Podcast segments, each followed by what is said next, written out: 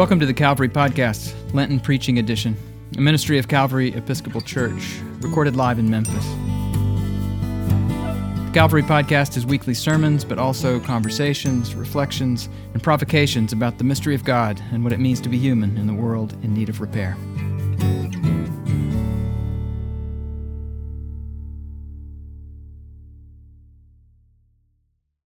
Afternoon, even as it's an honor I am unsure how I found my way into. But it's an honor nonetheless. And I'm grateful for many friendly faces, faces in the audience, many from Church Health, who will, I'm sure, be honest enough to tell me if I blow it once I get back to work. And I'm grateful for each of you who have come out this afternoon to close off this work week with a time of reflection. Won't you pray with me? Come, thou fount of every blessing. Tune my heart to sing thy praise. Streams of mercy never ceasing. Lord, you call for songs of loudest praise. So teach me some melodious sonnet sung by flaming tongues above. Lord, here is your mount. I'm fixed upon it. Mount of thy redeeming love. And so now, God, I pray that you might speak. Speak a word to us, your children, a word that will comfort and correct, a word that will challenge us and send us out to do your will and to follow you. This is our prayer in Jesus' name. Amen. Given the text that I've chosen to lift up for our consideration this afternoon, I am deeply grateful that immediately following service, you'll have a chance to wash this message down with a good meal at the waffle shop. Because the truth of the matter is that the words that come to us from the prophet Amos are not sweet, they're bitter. They're not soothing, they're piercing. They're meant to sting, to unsettle, to even cause a sense of alarm. And yet, these are the words that I'd like to use this afternoon to go on a journey. A journey that will ask us to sit with what this Lenten season demands of each of us. This is a journey where we'll have to be honest a journey where we'll have to resist the temptation to look away, a journey into the meaning of sacrifice. The meaning of sacrifice. Let us journey together. Where does your Lenten story begin? Or put it another way, what is it about this Lenten season that made you show up today, aside from the waffles, of course? Or maybe that question doesn't really do it for you. So, what about this? Why do you give up chocolate for 40 days? Isn't chocolate the thing you end up sacrificing each year? At least I remember that's what I was told you were supposed to sacrifice for Lent as a child.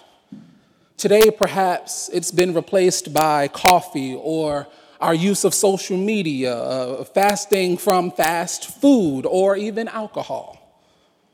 Or maybe you're part of that other camp of folks who add something rather than sacrifice something during this season, which, if we're honest, is also its own way of sacrificing because you're adding what you would not normally do if given the chance. Because who really wants to add more time in the gym, if we're honest? You're an adder. Added productivity and efficiency at work, added time with family and loved ones, added grace to those encounters that tap dance on your very last good nerve. Adding, sacrificing. How do you spend these 40 days? These 40 days of spiritual formation, fortitude, and faith. For the story that we tell ourselves, the story that we share and believe in, is that through these 40 days, our lives will become more grounded, more enlightened, more reflective, more prepared to encounter our risen Savior, Jesus the Christ.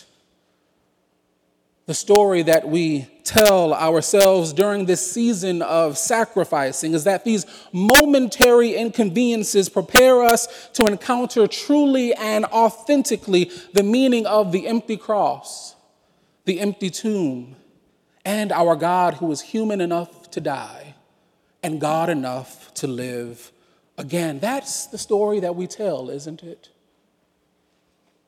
That this Lenten season, we observe each and every year is a process of preparation and recentering, a reminder that Jesus promises us life and that more abundantly, a good life a blessed life, a life that is held in the hands of God, a life that after we sacrifice for a little while will be better on the other side. I mean, why else begin this season with smudges of oil infused ash on your foreheads? Why would we subject ourselves to the heaviness of this season, the call to remember our own mortality and our own limits, to confess that we are dust. And to dust we shall return, dust that can be washed away, blown away, dust that can be forgotten. Where does your Lenten story begin? Why do you sacrifice? What do you sacrifice? Those questions call to mind my own story, because I'll never forget my first observance of Lent. It was complicated. You see, I was not born a Presbyterian. And for the record, there are not a ton of black folks who were born and bred Presbyterians in the first place. Let's just get that out there. I was, in fact, born a Pentecostal where church was a daily occurrence. We had Monday evening devotions, Tuesday night Bible studies, Wednesday night prayer services, Thursday night choir rehearsals, Friday night youth groups, and on Saturday, you may or may not be doing something that had you repenting on Sunday morning. I grew up Pentecostal. And in the brand of Pentecostalism in which I was raised, we weren't an overly liturgical kind of people. In other words, when I first mentioned lint to my mother, she informed me that she had already cleaned the lint trap in the dryer. my first observance of Lent was complicated. I was a Pentecostal who went to Catholic school. And what Catholic school convinced me is that I was this close to being irredeemably lost, but Jesus. And so, as a sign of respect and honor and faithfulness, it was my Christian duty to sacrifice something that I loved for 40 days, just as Jesus fasted and prayed for 40 days in the wilderness before sacrificing himself for us. I had to sacrifice something for Jesus. Does any of this sound familiar? If so, that's good because I went into my first Lent committed to being the absolute best sacrificer for Jesus I could be. This is really why you shouldn't mix Catholic guilt and Pentecostal passion. It really never works out well. That's why my first observance was of Lent was complicated. For for that first season of Lent, I gave up chocolate because that's what I was told you're supposed to do as a faithful eight year old. But giving up chocolate wasn't enough. No, when someone around me opened up chocolate, I actively walked away. Uh, I convinced my mother, mother to throw away all the chocolate syrup in the refrigerator because the temptation to make chocolate milk was just too great. And I remember somewhere around day 30, I mistakenly ate a chocolate chip cookie. And I ran home, brushed my teeth twice, and fell on bended knee, begging God to forgive me. My first observance of Lent was complicated, to say the least. But I had to up the ante, of course, because I'm a Pentecostal that goes to Catholic school. So I didn't end Lent on day 40. I just kept on going. That real that Catholic guilt and passion and Pentecostal passion doesn't really mix because it made me want to be the best sacrificer to ever do Lent in the history of Lent. So I kept on going. But somewhere around day 52, while sitting on my front steps, craving chocolate like I had never craved chocolate before. I told God, I'm sorry, I've given it all that I've got. I've got to have some chocolate. So I ran into the house, snatched open the refrigerator, and reached all the way to the back and got that chocolate bunny that Sister Loretta had given me on Easter Sunday. And that bunny didn't stand a chance. And as I was walking back outside to the front steps, my little sisters ran up to me asking for pieces of them. And as I shoved them away, I reminded them, You can't have any. I've earned this. Why do we sacrifice? What do we sacrifice? Because the false promise that we place upon the meaning of sacrifice is that it somehow makes us more worthy. That sacrifice somehow bestows upon us more rights and more righteousness. Somehow it bestows upon us a sense of worthiness more than another. It gives us a false sense of confidence that having performed our faith, we are somehow more faithful than those who never walked around with ashes on their foreheads. And like my little sisters, who I shoved away, even though, let's be honest, they deserved it, my sacrifice made it okay to overlook them and their needs. Why do you sacrifice? What do you sacrifice? What principles have you rendered negotiable? What relationships have you made expendable? What do you sacrifice? And if not what, then who? Who has been sacrificed as you've endeavored to be a good Christian and live that good life? Who has been sacrificed in your attempts to build this life you're living? A life that, if examined honestly, is often less about Christ and is more often steeped in our own hubris. And if by chance you can't think of something or someone that you have sacrificed, maybe that which has been sacrificed has been yourself. The truth of your dreams, the slow methodical silencing of the voice of the genuine within your heart that once beckoned you to walk with God wherever God called. What have you sacrificed? Who have you sacrificed? Did it make you feel more worthy? Was it worth it at all? this Lenten season is often lifted up as an invitation to turn inward and tend to the quality of our own spiritual lives, but perhaps we've been doing it all wrong.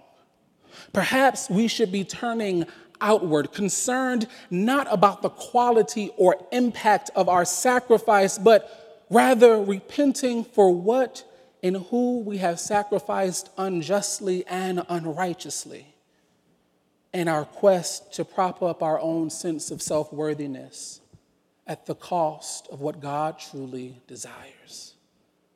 Perhaps this is why the words that come to us from the prophet Amos are not sweet but bitter, not soothing but piercing. Maybe this is why they sting and unsettle us so much. I hate, I despise your festivals. I take no delight in your solemn assemblies. Even though you offer me your burnt offerings and grain offerings, I will not accept them, and the offerings of well being of your fatted animals I will not look upon. take away from me the noise of your songs. I will not listen to the melodies of your harps. And it doesn't seem like God cares much about us giving up chocolate. It's Amos, whose day job is a trimmer of sycamore trees, quite literally a landscaper who is called away from working the land by God to go into a nation to proclaim God's words to a people who had made an art of sacrificing. Amos's words come to us all the way from the 8th century before Christ at a time when Israel had made sacrificing popular. There were rituals that were built around sacrificing, festivals, preaching series, and revivals, tarrying services, and worship experiences, all built around the art of sacrifice. Music was written, instruments were created, all to support this sacrificial culture. And it was set up this way intentionally to help Israel remember the meaning of sacrifice. Back when sacrifice was less about the quality of what was given up and but rather focused on what it was why it was that there was a sacrifice back when the posture of how you made your sacrifice was more important than how costly the sacrifice was. But the problem is that, as Amos points out, somewhere along the way, Israel got distracted. And I know that that's a testimony each of us can share because they got distracted by other things that masquerade as God, distracted uh, by the performance of sacrifice, distracted by a love of things at the expense of a love of people, distracted by a self centeredness that claimed that God had chosen them and blessed them and forsaken everyone else. A sense of justice that's what they ended up sacrificing. A sense of responsibility to one another. That's what they ended up sacrificing. A sense of care for the people around them. That is what they ended up sacrificing. And so the quality of their rituals and routine offerings lost their meaning. All of a sudden, God didn't seem to care if they had given up chocolate for Lent. God didn't seem to care for the burnt offerings nor the social media fasts, the grain offerings nor the meatless Fridays. For their sacrifice had become public performance, mere theatrics, a spectacle to prove just how good, how qualified, how compassionate we claim to be. God says, Take away from me the noise of your songs. I will not listen to the melody of your hearts, but let justice roll down like waters and righteousness like an ever flowing stream. In other words, the meaning of our sacrifice is hollow and empty if the reason for our sacrifice is tied up in a self serving search for worthiness. The meaning of our sacrifice is empty if it is divorced from our duty to make justice our commitment and our creed. Now, I am a preacher of the gospel, and so I won't leave you without a bit of good news. A way out, if you will. Might I suggest two things to mull over while waiting in line at the waffle shop? That the only way out of the quandary we find ourselves in is through. It's through the threefold love that the prophet Micah calls us to live out a love of justice, a love of mercy, and a love of a life lived with God. Our way through is by cleaning up the ever flowing streams of justice right here in this city that we pollute with reckless abandon and neglect. Our way through looks like the work that I witness each day at Church Health as we try to stand in the gap for our neighbors who have been abused by a healthcare system that cares for profits and not people. Our way through looks like the work of creating access to food when grocers have deserted black and brown neighborhoods. Our way through is by telling an honest story about what hatred and an insidious form of racial supremacy, a supremacy blessed by the church, taught by the schools, enforced by the police system, encoded by the court system, profited from by the financial system. We have to tell an honest story about what this evil has done on every block in this city and in this county. Our way out is through a reckoning with what we have sacrificed and who we have sacrificed. It's not about giving up more chocolate. It's the psalmist in Psalm 51 who reminds us that the kind of sacrifice God desires, the kind of sacrifice that God will never despise, is a broken and contrite heart. How do we get out of this moral quandary we find ourselves in, it's quite simple. We stop sacrificing. We stop sacrificing our principles.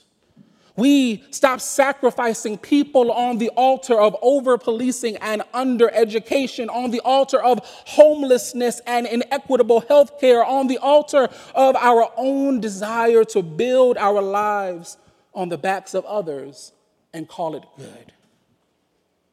But, beloved ones, we are not, we are not without hope. And our hope is in this.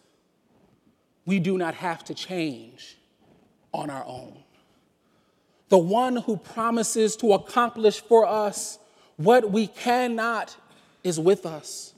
The one who can secure the justice we are so adept at perverting for others is with us, the one who is well able to hold together that which our fragile selves cannot contain. God is with us. The God that Amos calls in verse 27 the Lord God of hosts. I love that title for God because it refers to God's singular sovereignty over this world and the next. I love this title for God because it refers to the way that God is able to be, according to the faithful folks who raised me, a bridge over troubled waters. A friend to the friendless, a doctor in the sick room, and a lawyer in the courtroom. It refers to God's ability to do what no other earthly power can do. Give us the courage to live right, to walk right the courage to take the risk of giving up not chocolate, but our very lives, and putting them in the hands of a God who promises to sustain us without sacrificing what ought not be sacrificed. Where does your Lenten story begin? Does it begin by giving up chocolate or adding more time in the gym. Perhaps this day and this Lenten season, we are called not to sacrifice this or that in the hopes that our lives become more full and we prove ourselves worthy. Perhaps what this Lenten season calls us to is this, as Howard Thurman once wrote If I make of my life an offering, and a dedication to God, then this dedication will include all of my entanglements and involvements. There follows then a radical change over my entire landscape, and miraculously, I am free. At my center, it is for this reason that it is well again and again to reestablish my dedication, to make repeatedly an offering of my life. Each year, every Lenten season, let's not kid ourselves. The chocolate doesn't matter, but our lives. These imperfect and fragile lives that we live must be sacrificed time and time again to the God who forms us and knows us so that our faith, our hope, and our reliance may be in God alone to do what we cannot do, to bring justice, to grant us peace, and to show us the way of love. In the name of God, the Creator, Christ, our Redeemer, and the Holy Spirit who sustains us each day. Amen. The Calvary Podcast theme music was composed by Spence Bailey. Special thanks to Robin Banks, Director of Communications at Calvary, and Heidi Rupke, Lenten Preaching Series Coordinator. And thanks to you for listening. If you're curious about Calvary Episcopal Church, we are an eclectic bunch of Christian people who don't all think the same thoughts, or dress the same way, or vote for the same candidates, or even believe all the same things about the mystery of God and what it means to be human. But we do believe that we need each other because of our differences, not in spite of them, and that God calls us into unity, not uniformity. Subscribe to the Calvary Podcast at calvarymemphis.org slash podcast or wherever you get your podcasts. Visit Calvary in person at the corner of 2nd and Adams in the heart of downtown Memphis, Tennessee.